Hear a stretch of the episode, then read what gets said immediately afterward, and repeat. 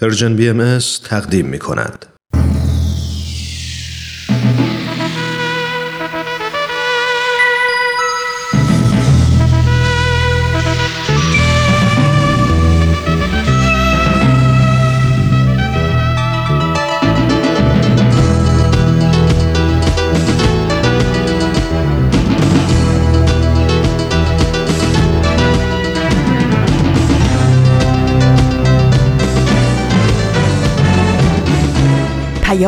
دوست. برنامه ای برای تفاهم و پیوند دلها.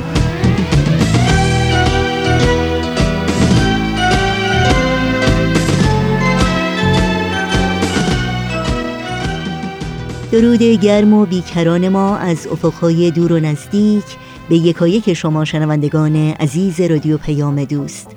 در هر در و دشت و کوی و برزن این دهکده زیبای جهانی که با برنامه های امروز رادیو پیام دوست همراه هستید.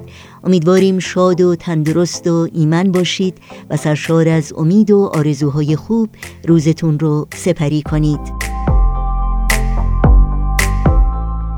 نوشین هستم و همراه با بهنام پریسا و دیگر همکارانم میزبان این پیام دوست. شنبه 27 مهر ماه از پاییز 1398 خورشیدی برابر با 19 ماه اکتبر 2019 میلادی رو پیش رو داریم.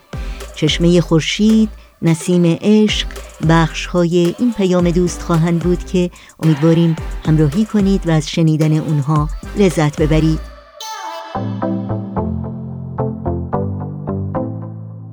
با تلفن، ایمیل و یا از طریق شبکه های اجتماعی و همینطور صفحه تارنمای سرویس رسانه فارسی باهایی با ما در تماس باشید و نظرها و پیشنهادها، پرسشها و انتقادهای خودتون رو مطرح کنید.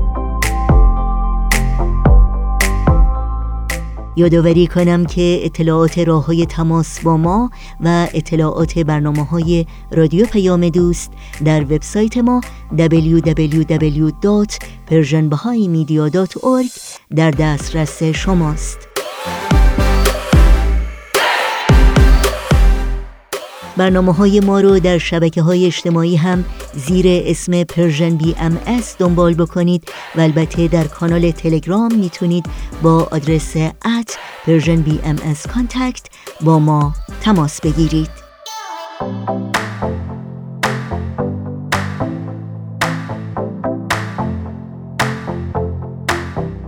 مطمئن باشید که پیام های شما رو ارج می نهیم و تا حد امکان اونها رو در برنامه ها منعکس می کنیم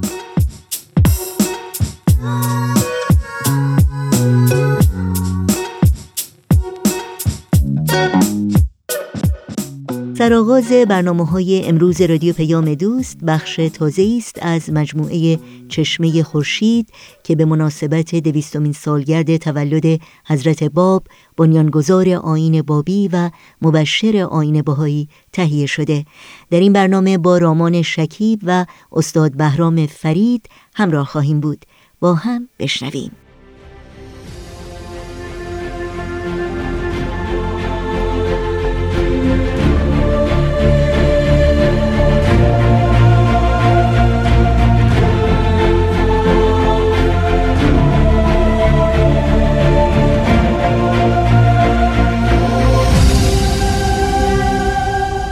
چشمه خورشید. نگاهی به آثار حضرت باب.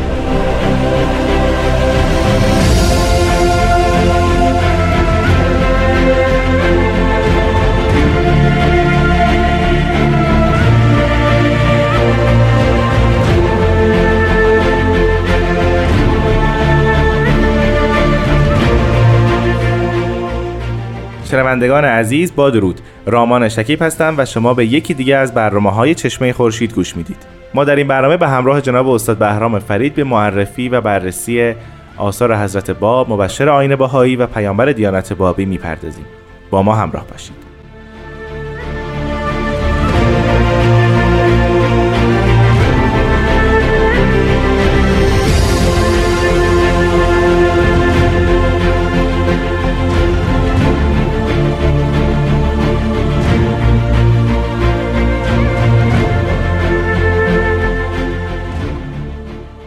جناب فرید وقتتون بخیر. خیلی خوشحالم که شما رو امروز می‌بینم.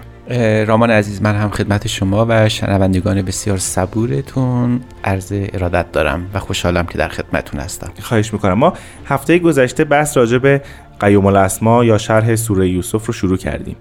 بله. شما فرمودید که این اثر در شب اظهار امر حضرت باب یا به ایشون در حضور ملا حسین نازل شد و در جواب یکی از سوالهای ملا حسین بود.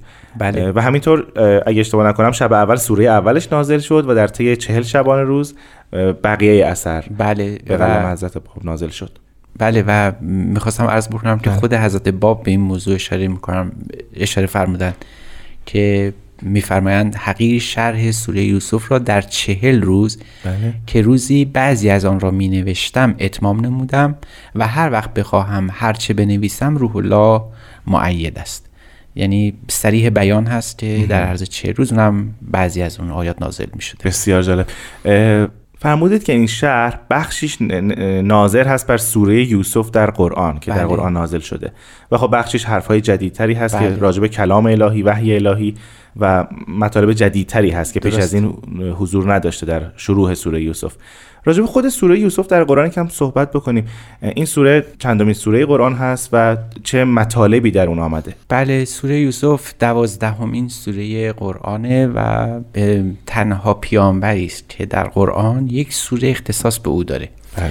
و این بسیار عجیبه. شاید ما پیانبران قاعدتا به تعبیر اهل سلام ازم داشتیم مثل حضرت موسی مثل حضرت عیسی که در برابر مقام و مرتبت خیلی فراتر از یوسف بودن. اگرچه حتی در برخی از تفاسیر قرآنی و قصص قرآنی و حتی تاریخ انبیا یوسف رو هم جز انبیا ازم دونستن اما به لحاظ تدین و به لحاظ اهمیت شاید تنها پیانبری است که در قرآن یک سوره اختصاص به او داره. و هرگز هم مفسران قرآنی و اندیش ورزان اسلامی به این نپرداختن که چرا باید این اتفاق بیفته. شاید به همین خاطرم بوده که از باب اقدام کردن به تفسیر سوره یوسف. این سوره دوازدهمین سوره است همونطور که عرض شد. حدودا 111 تا سوره داره 111 تا آیه داره. بله. و اونجور که بر حسب اتفاق رأی هست حدود 1760 بیش از 1760 کلمه است و حتی حروفش هم شمردن. حدود 7166 حرف را هم شامل میشه. حالا با این شکل زیاد ما کاری نداریم اما در مکه نازل شده و مفسران قرآنی هم در خصوص عظمت این سوره بسیار حرفا زدن. شاید بهترین جمعآوری تمام این حرف رو بشه در تفسیر ملا محسن فیض کاشی به اسم تفسیر و صافی بله. دید و خوند.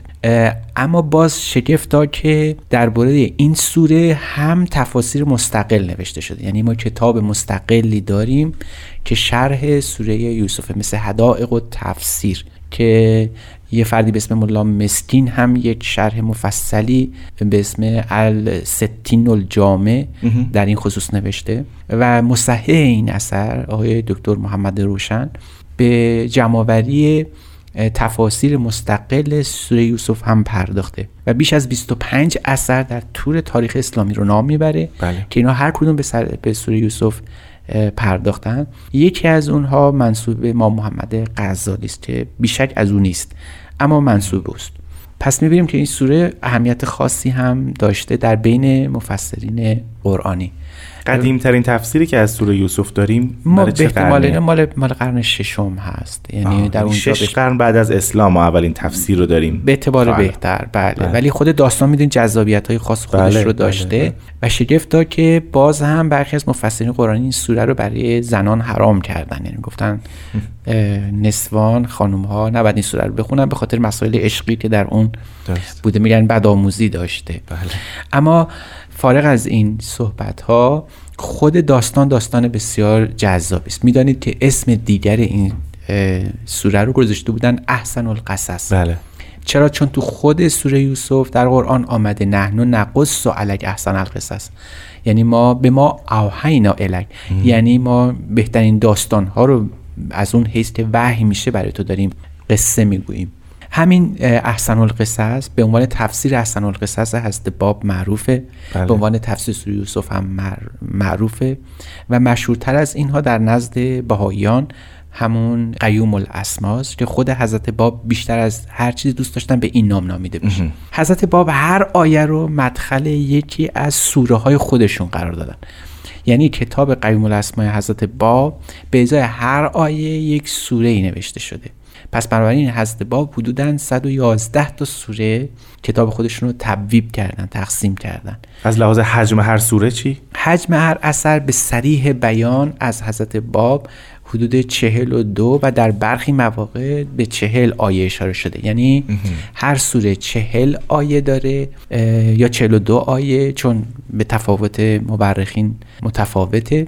و این چهل آیه به تعبیر حضرت باب شروع میشه به یعنی تبدیل میشه به بیت. چون می‌دونید یکی از شیوه های تقسیم بندی و حجم اثر بله. بیته که در زمان حضرت باب راج بسیار امر رایجی بوده. یعنی هر بیت شامل؟ هر بیت شامل 10 تا 15 کلمه محسوب میشه. و برای همین میشه حد زد که این اثر تقریبا نزدیک به 200 صفحه. بر طبق اون تقسیم بندی چاپی یا معیار چاپیش حجم داره.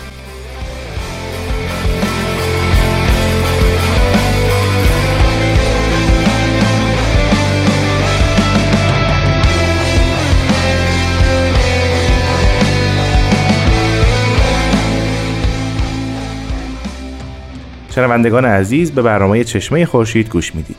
جناب فرید هر کدوم از این سوره ها یک, یک اسمی داشت و حضرت باب هر بله. کدوم رو به یک اسم نازل کرده بودن. بله. اسم اولی رو که فرمودین سورت الملک سورت الملک اسماء بله. بعدی چی هست؟ همونجور که می‌دونید نسخه متعددی از این اثر وجود بله. داره. در برخی از نسخه ها اسم سوره ها قید نشده. اما می‌دانیم که حضرت باب برای هر کدوم از این سوره های اسم خاص مقرر فرمودن. سورت الملک دومی سورت العلماست بعدیم ایمانه. بعد مدینه است.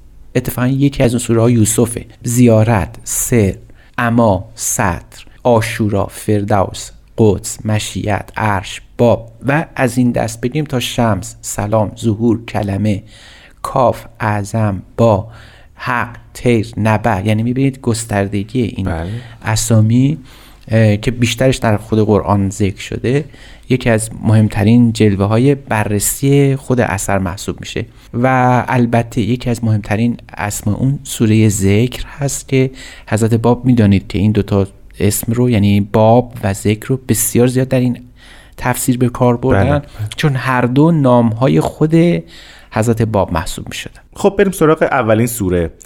سورت الملک یا فرمودین جلسه پیش سورت الملک بله. اول راجع به اسمش کدوم یکی از اینها رو ما باید درست تر بدونیم ما در حقیقت به تیزهوشی ادوار براون یعنی اون مستشرق معروف انگلیسی که بله. به معرفی دیانت بابی بسیار احتمام وفیری کرد و زحمت کشید و حتی به ملاقات حضرت بهاءالله هم رسید بعد اقرار کنیم چون او با نهایت درایت فهمیده بود که سوره اول و دوم تفسیر حضرت باب سورت الملک و سورت العلماست و هر دو خطاب به دو دسته از بنیانهای قدرت در زمان حضرت باب بله. مطرح بله. شده یعنی اگر ما به این تعبیر بگیریم که نظام قدرت در زمان حضرت باب در عصر قاجار مبتنی بوده بر طبقه علما و طبقه عمرا یعنی زمامداران و سیاستمداران بله. و این رو در نظر بگیریم که در سوره اول حتی صریحا خطاب پادشاهان حرف آمده و حتی خطاب به محمد شاه و وزیر او در همین سوره اول مسئله گفته شده بیانی آمده بعد حدس بزنیم که بیشتر این سوره به جای سورت الملک بعد سوره پادشاهان یا پادشاه باشه یا همون سورت الملک است اما در نزد بهاییان بیشتر به عنوان سورت الملک معروفه. هر به هر صورتی که باشه سوره اول و سوره دوم بیشترین توجه حضرت باب در معرفی خودشون و مخاطب خودشون به عنوان دو مرجع دینی مطمع نظره. و حضرت باب به این نکته بسیار بسیار اهمیت میدن یعنی روی سخن در سوره اول افزون بر همه اهل عالم پادشاهان هستن و در سوره بله. دوم به نحو خاص علمای دینی و در هر دو حضرت باب اونها رو به ظهور خودشون واقف می‌کنن. ما پیش از این در سیر شرح آثار عرفانی می‌دیدیم که عرفا یک مطلب مثلا همون پادشاهان رو مد نظر قرار می‌دادن و بعد اون رو تعویل عرفانی می‌کردن و یک تفسیر جدیدی از درست. مثلا کلمه پادشاه یا ملک داشتن. بله. آیا همین همین اتفاق در صورت الملک یا صورت الملک در صورت العلماء اتفاق میفته به نحو بسیار تلویحی بله. یعنی اول مخاطب پادشاه و علما هستند اما در عین حال مقام علم و مقام سلطنت که قدرت هر دو یعنی مرجعیت هر دو از جانب خداونده در اینجا گوش زد میشه. یعنی هم به پادشاه و هم به علما گفته میشه که اگر اینها مرجع دینی هستند و صاحب اقتدار دینی یا دنیوی هر دو منشأ الهی داره و به ید اختیار خود مظهر ظهوره. اوست که به این دو طبقه مرجعیت داده. بله درست. چرا پادشاهان باید اول مورد خطاب قرار بگیرن؟ چون در تاریخ ادیان پیامبران در مقابل پادشاهان بودن یا یا اینکه سلطنت رو خیلی بی ارزش می‌دونستن در این دنیا و بله. سلطنت الهی رو مد نظرشون بود. چرا خطاب اول باید پادشاهان باشه؟ به نظر می‌رسه که بعد اینطور ببینیم که سلطنت چون چون جز اسماء الهی بوده و سلطنت رو خداوند از خودش یعنی اقتدار و قدرت رو از خودش تفویض کرده به پادشاهان بله. بدیهی است که بعد اول اونها مطرح بشن. از سوی دیگه در مقام دوم شاید این نهایت درایت و تیز هوشی حضرت باب بوده که عنوان بکنن که علما در زل پادشاهان قرار دارن و نه در مافوق اونها. درسته. چون بعدها خواهیم دید که مقام علما در دیانت باهایی چندان محل توجه قرار نمی‌گیره و ما اصولا در دیانت بابی و حتی باهایی فاقد طبقه روحانی به اسم علما هستیم. شاید به این خاطر در همون ابتدای ظهور این نکته گوش زده همه شده. همه رو متذکر کردن که از این بعد دیگه پادشاهان مظهر اون اسم قدرت خداوند هستن و نه علما. یعنی اول کار تکلیف مؤمنین رو با پادشاهان و علما روشن می‌کنن و بعد سایرش شروع بله. دیگه این همینطوره همینطوره. و نهایتا اینکه حضرت باب در همون سوره اول بله. نه تنها به معرفی خودشون و اهمیت وحی الهی اشاره می‌کنن در این حال به باورهای کهن اهل تشیع هم یه نظری دارن از این حیث که در اونجا گفته میشه که این تفسیر مربوط به حضرت محمد فرزند امام عسکری است این برای برخی از دیگران شبهه ایجاد کرده که شاید حضرت باب قائل بودن به وجود محمد پسر امام عسکری که قائبه. اینجا حضرت باب نه به شخص نظر دارن بلکه به عقیده ناظر هستند یعنی میگن یعنی میفرمایند چون عقیده شیعیان در نزول وحی منوط به قائم آل محمد هست که همانا محمد ابن حسن عسکری باشه از این حیث هرچون که تو میپذیری این اثر از همون مستر از همون سرچشمه در واقع به مقام ناظر هستن. این مقام همان مقام هست همینطور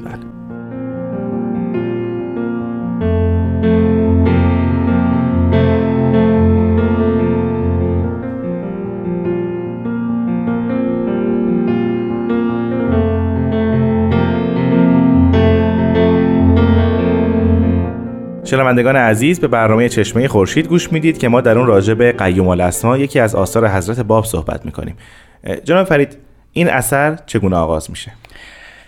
الحمد لله الذی نزل الکتاب علی عبده لیکون سراجا و حاجا یعنی خدا رو شکر که وحی الهی رو بر این بنده نازل کرد تا سراجی و حاج برای همه اهل عالم باشه. همین کلمات ابتدایی ما رو به جهانی از استعارات قرآنی و وحی الهی و حتی نزول وحی میفته اون کسانی که بر حضرت باب ایراد می‌گیرن که این اثر بر طبق گفته حضرت باب در همین سوره از محمد ابن الحسن اسکری نوشته شده اگه این آیه اول رو خود بهش توجه بکنن متوجه میشن که حضرت باب میفرمایند که این اثر از جانب خداوند بر این بنده یعنی مقام خودشون نازل شده, شده. وحیه و سپاس می‌کنن خداوند رو که وحی رو نازل کرده. ببینید این کلمات که الحمدلله الذی نزل الکتاب شاهکاری است از حضرت باب و وحی الهی که در برابر نخستین آیات قرآن قرار می‌گیره. بله بله. و همونجور که می‌دونید در سوره اول قرآن الحمد لله رب العالمین هست. اینجا خدا رو سپاس می‌ذاریم برای اینکه به حالت که در مقام ربوبیت قرار داره ولی حضرت باب اولین آیه در اولین کتاب در اولین شب در اولین حضور خودشون در برابر اولین مخاطب خودشون بله. وقتی دارن خدا را حمد می‌کنن صحبت از رب العالمین و سپاس برای این خداوند الهی نمی‌کنن بلکه میگن میفرمایند که الحمدلله الذی نزل الکتاب.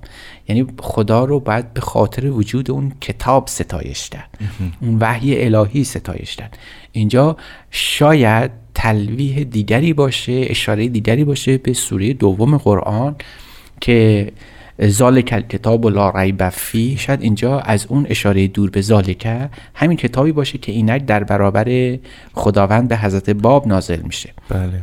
ببینید اینجا صحبت از وحی الهی فارغ از هر گونه جزمیت و تعصب مذهبی بعد قائل باشیم. برای اینکه خداوند داره افتخار ظهور خودش رو داره به نزول کتاب می‌دونه. و اگر کتاب نبود و اگر کلمت الله نباشه نه دین دین میشه و نه کلمه الهیه و نه دین حتی قوام پیدا می‌کنه. ما حتی می‌تونیم به جرأت بگیم که آن چرا که از الوهیت خدا می‌شناسیم. یعنی که خداوند هست و چگونگی وجود او و حتی اینکه پیامبران هستند به خاطر کلمت الله است و کتاب الهی است. حضرت باب در نهایت قدرت این نکته رو گوشزد همه ما کردن و بیان کردن مطرح فرمودن که خدا صاحب کتابه. خدا رو در مقام خالقیت باید می شناختیم و شناختیم. اما کیفیت خالقیت او رو باید در مقام کتاب و کلمت الله جستجو کنیم.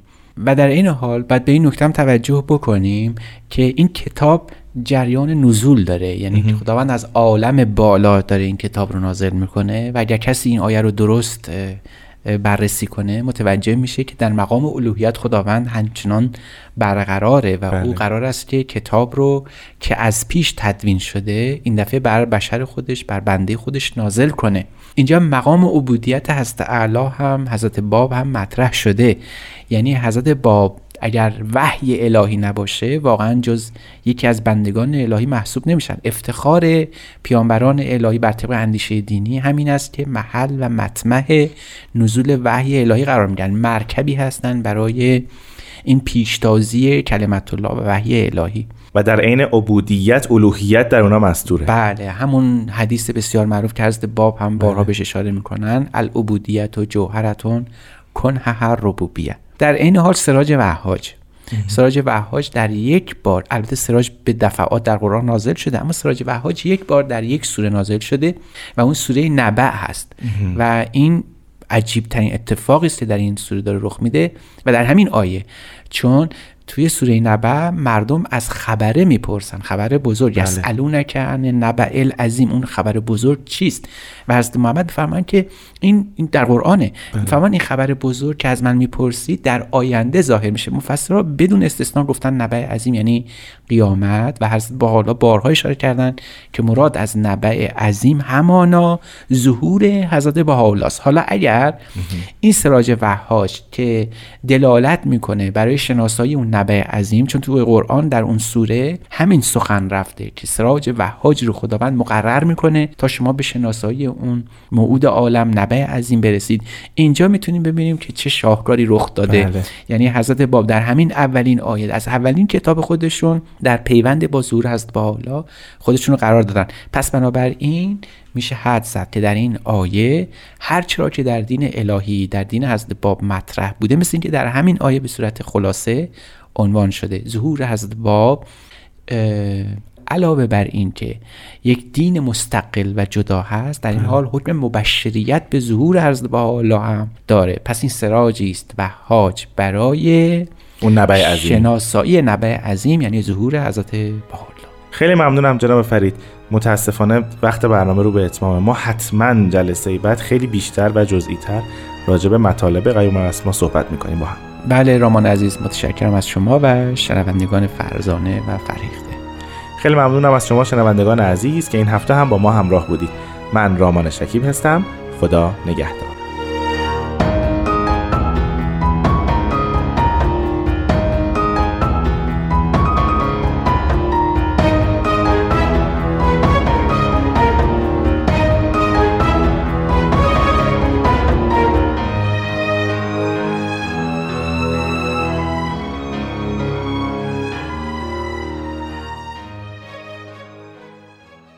برنامه های این شنبه رادیو پیام دوست همراهی می کنید و برنامه این هفته چشمه خورشید رو شنیدید شما شنوندگان عزیز رو به قطعه موسیقی مهمان می کنیم و برنامه ها رو ادامه میدیم.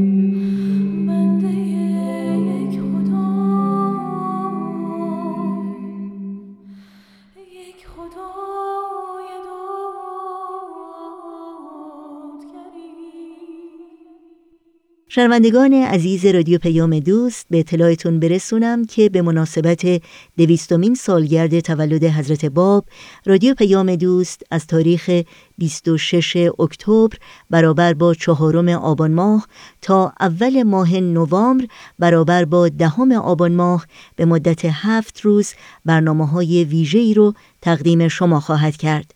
همچنین فیلم بامداد تابان که به مناسبت این رویداد تاریخی و خجسته تهیه شده از تاریخ 24 اکتبر برابر با دوم آبان ماه تا روز ششم نوامبر برابر با 15 آبان ماه از برنامه های تلویزیونی و همه شبکه های اجتماعی Persian BMS در دسترس شماست.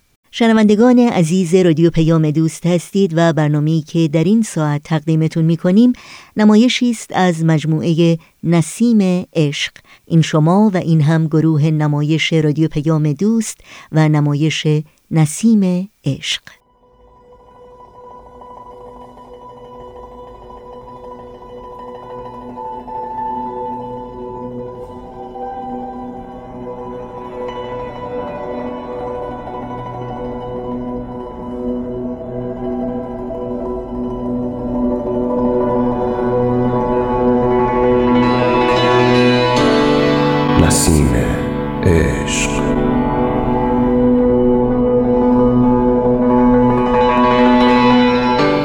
اساس تاریخ نبیل زرندی و منابع تاریخی دیگر.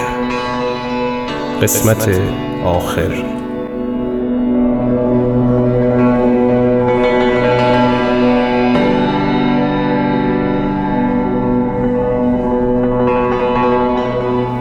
مشهد بیت بابیه. ملا حسین بشرویهی در جمع شاگردان و دوستدارانش از وقایع شیراز و دیدار خاطر سازخیش با محبوبش سخن می گفت و حضدار این تشنگان حقیقت سراپاگوش بودند تا نکته ای را از دست ندهند.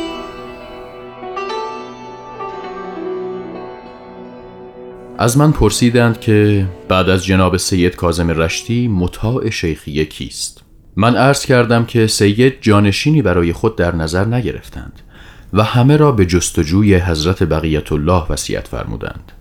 سپس از اوصاف و امتیازات حضرت قائم پرسیدند. من عرض کردم که سید کازم حضرت قائم را به این اوصاف متصف می دانند که آن حضرت از خاندان نبوت و رسالت است از اولاد حضرت فاطمه زهرا سلام الله علیها است سن مبارکش وقتی که ظاهر می شود کمتر از بیست و متجاوز از سی نخواهد بود. دارای علم الهی است. قامتش متوسط است. از شرب دخان برکنار و از عیوب و نواقص جسمانی منزه و مبراست بعدش چه شد؟ عرض کردم این علامات را سید کازم رشتی به من فرمودند. ایشان فرمودند نگاه کن. این علامات را که گفتی در من می‌بینی؟ نامم سید علی محمد است. نسبت خاندانم از سلاله حضرت رسول است. متولد اول محرم 1235 هستم و اکنون 25 سال دارم. از شرب دخان نیز مبرا و از عیوب جسمانی به دور هستم. چه اشکالی دارد که من قائم موعود باشم؟ با خودم گفتم این سید چه می‌گوید؟ چقدر محکم و متین سخن می‌گوید. مقام قائمیت کم مقامی نیست که او آن مقام را به خود نسبت می‌دهد. خداوندا به تو پناه می‌برم. خوب است کمی از سایر نشانه های قائم برایش بگویم. وقتی این سخنان را گفتید چه فرمودند؟ به ایشان عرض کردم حضرت موعود نفس مقدسی است که رتبهش از همه بالاتر است. دارای قدرت فوقالعاده و قوت فائقه عظیمه است. علامات مخصوصه بسیار دارد از جمله اینکه علم آن بزرگوار بی نهایت است. سید بزرگوار درباره علم موعود اغلب میفرمودند علم من نسبت به علم آن حضرت مانند قطره نسبت به دریاست که از طرف خدا به حضرتش عنایت شده. آنچه من می‌دانم در مقابل معارف عالیه و علم محیط او مانند ذره ای از خاک است. و بین این دو مقام فرق بسیار موجود است چگونه بحث را ادامه دادید؟ دیگر چه گفتید جناب ملا اصلا توانستید چیزی بگویید؟ ناگهان زبانم بند آمد شرم کردم با خودم گفتم مگر دو شرط را برای حقانیت قائم در نظر نگرفته بودی یکی رساله ای شامل مشکلات دین و دیگری تفسیری بدی بر سوره یوسف بدون اینکه کسی از ایشان طلب کند خب چه شد؟ ایشان فرمودند چه مانعی دارد که من شخص موعودی باشم که سید مرحوم فرموده چه اشکالی در این مسئله تصور می کنید؟ به ایشان عرض کردم خواهشی دارم تا به صفحات این رساله نظر لطفی افکنده و از ضعف و تقصیر من صرف نظر فرمایید ایشان چه کردن؟ جوابتان را چه دادن؟ حق بود؟ وای خدای من عجب دلیل و برهانی تمام مسائل مشکله و سخنان غامز را برایم روشن ساخت انگار پرده ای از جلوی چشمانم کنار رفت. این نوع توضیح را در هیچ حدیثی از ائمه اطهار و در هیچ کتابی از تعالیف شیخ و سید ندیده بودم تا اینکه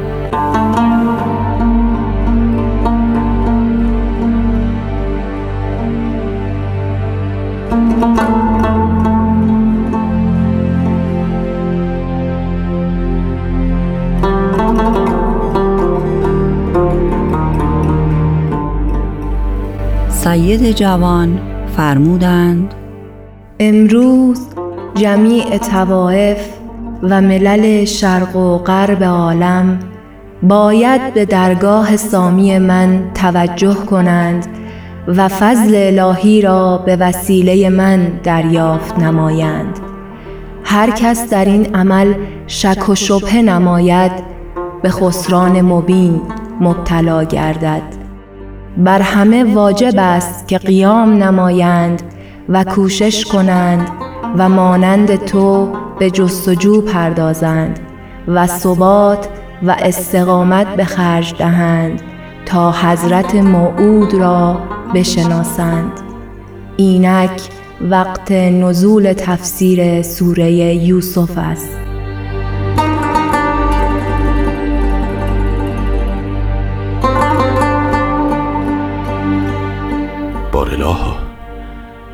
خودت کمکم کن. این چه حالتی است که دارم؟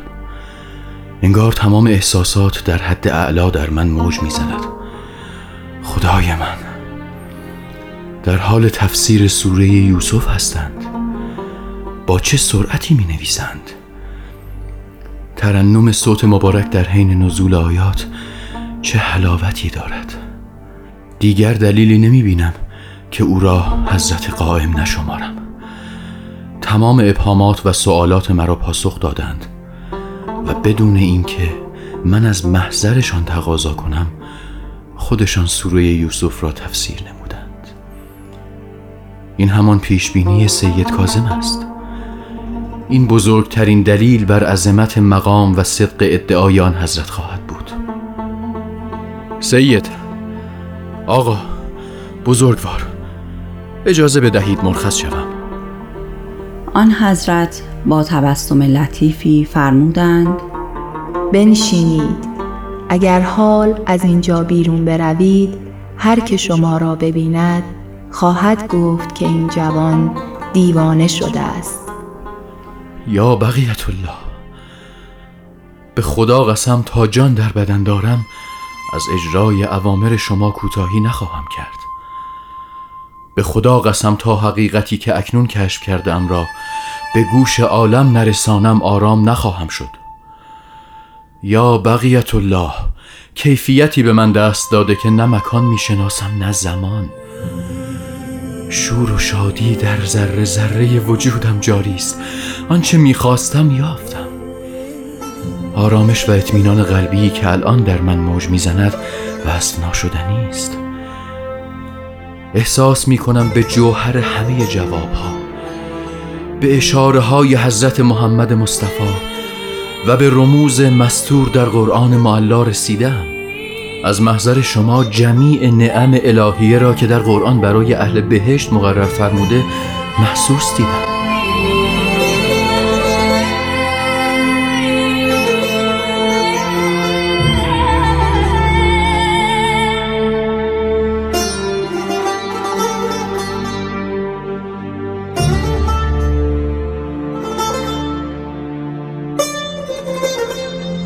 عجب حکایت غریبی. شگفتانگیز است. درود بر شما جناب ملا حسین. آفرین بر شما. من به واسطه همین حکایت مهر و محبتی نسبت به ایشان در دلم افتاد. تا کی صحبت می کردید؟ تفسیر سوره یوسف چقدر طول کشید؟ آن وقت دو ساعت و یازده دقیقه از شب گذشته بود. آن حضرت فرمودند بعد از این در آینده این شب و این ساعت از بزرگترین اعیاد محسوب خواهد شد. خدا را شکر که به آرزوی خود رسیدی و از رحیق مختوم آشامیدی. خوشا به حال اشخاصی که به این موهبت فائز شوند. در این زمان بود که حضرتشان امر فرمودند تا شام بیاورند. و چه لذتی دارد تناول تعام در محضر محبوب عالمیان؟ انگار از غذای بهشتی مرزوقی. مرا ببخشید چند لحظه دیگر می آیم.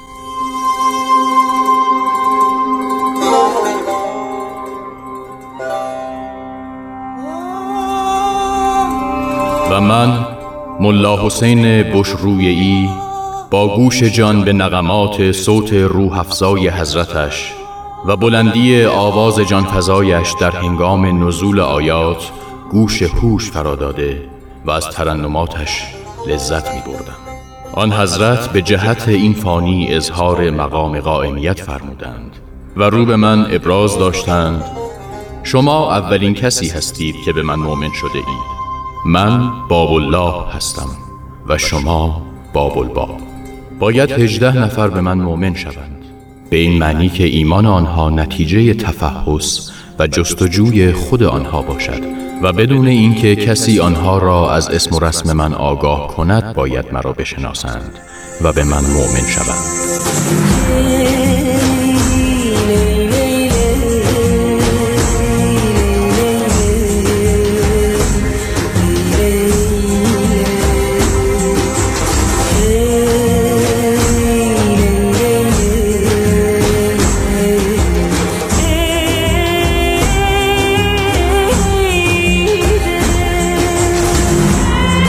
شنوندگان عزیز به پایان نمایشنامه رادیویی نسیم عشق رسیدیم.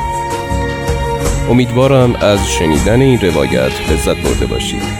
تا روایتی دیگر شما را به خالق یکتا می سپارم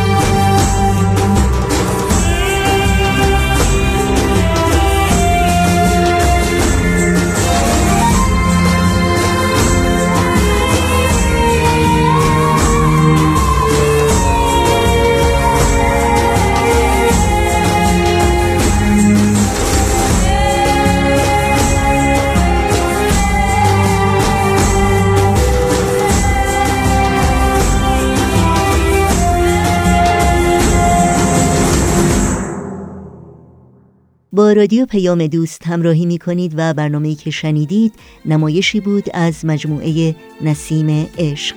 تا بخش بعدی برنامه های امروز همچنان با ما همراه بمونید. بهای جاودان روی ماه تو صفایی عارفان در نگاه تو. بهای جاودان روی ماه تو صفایی عارفان در نگاه تو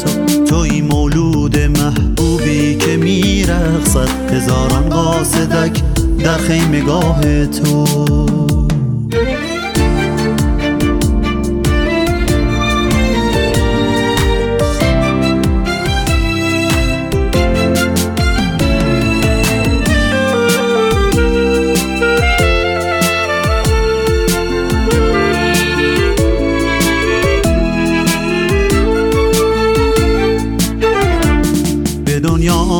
آمدی و عشق برپا شد سراب سینه ها.